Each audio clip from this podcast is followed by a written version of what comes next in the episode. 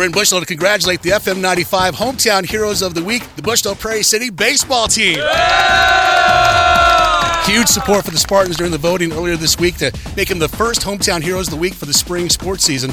So, on behalf of Advanced Plumbing and Mechanical in Monmouth, Martin, your local John Deere dealer, and Ladner and Jain Orthodontics in Galesburg, Kewanee, Macomb, we're presenting the team with a Hometown Heroes plaque in their honor for the trophy case. All the team members get a Hometown Heroes t shirt from Go Van Gogh's, and the team moves on for a chance to win $1,000 for their high school's athletic department at the end of the spring sports season. So, congratulations again, our first Hometown Heroes of the Week winning team for the spring sports season, the Bushnell Prairie City Spartans baseball team. Let's meet the Spartans. Dalton Strode, senior, shortstop. Ben Powell, senior, pitcher and utility. Lane Huffman, sophomore, catcher. Ezra Mason, senior, center field.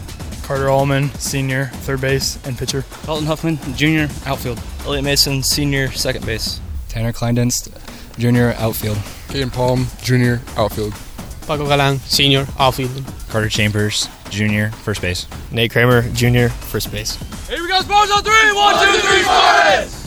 Head coach of the Bushnell Prairie City baseball team is Dave Arnold. And coach, Hometown Heroes is all about school spirit, about community support, and your team generated that this week big time. Yeah, you know, uh, we've had uh, a lot of fans at all of our games. Of course, a small town like Bushnell, you're going to get fans coming, you know, win or lose, and uh, we get uh, tremendous response from the fans. Uh, it doesn't matter what sport it is. So here we are, and uh, we're honored to, to win this. How long you been coaching here? I've been here 28 years, so been here quite a while, and uh, uh, this is a pretty good group of kids we got.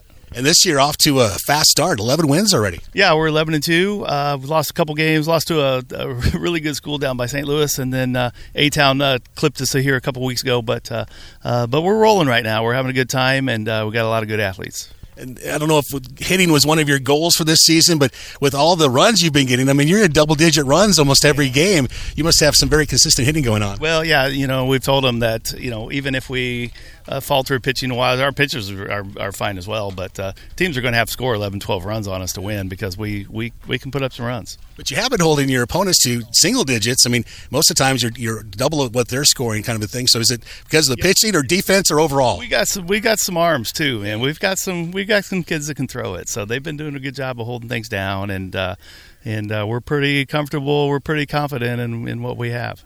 It sounds like you have a, strong upperclassman as far as the, the, leadership for this team. Yeah, we've got five seniors that are really, really good ball players, and uh, they kind of lead the way. And we've got some juniors that are pretty good too. So, uh, yeah, we've got some really good ingredients, and we've set some lofty goals, and, and hopefully we can meet them.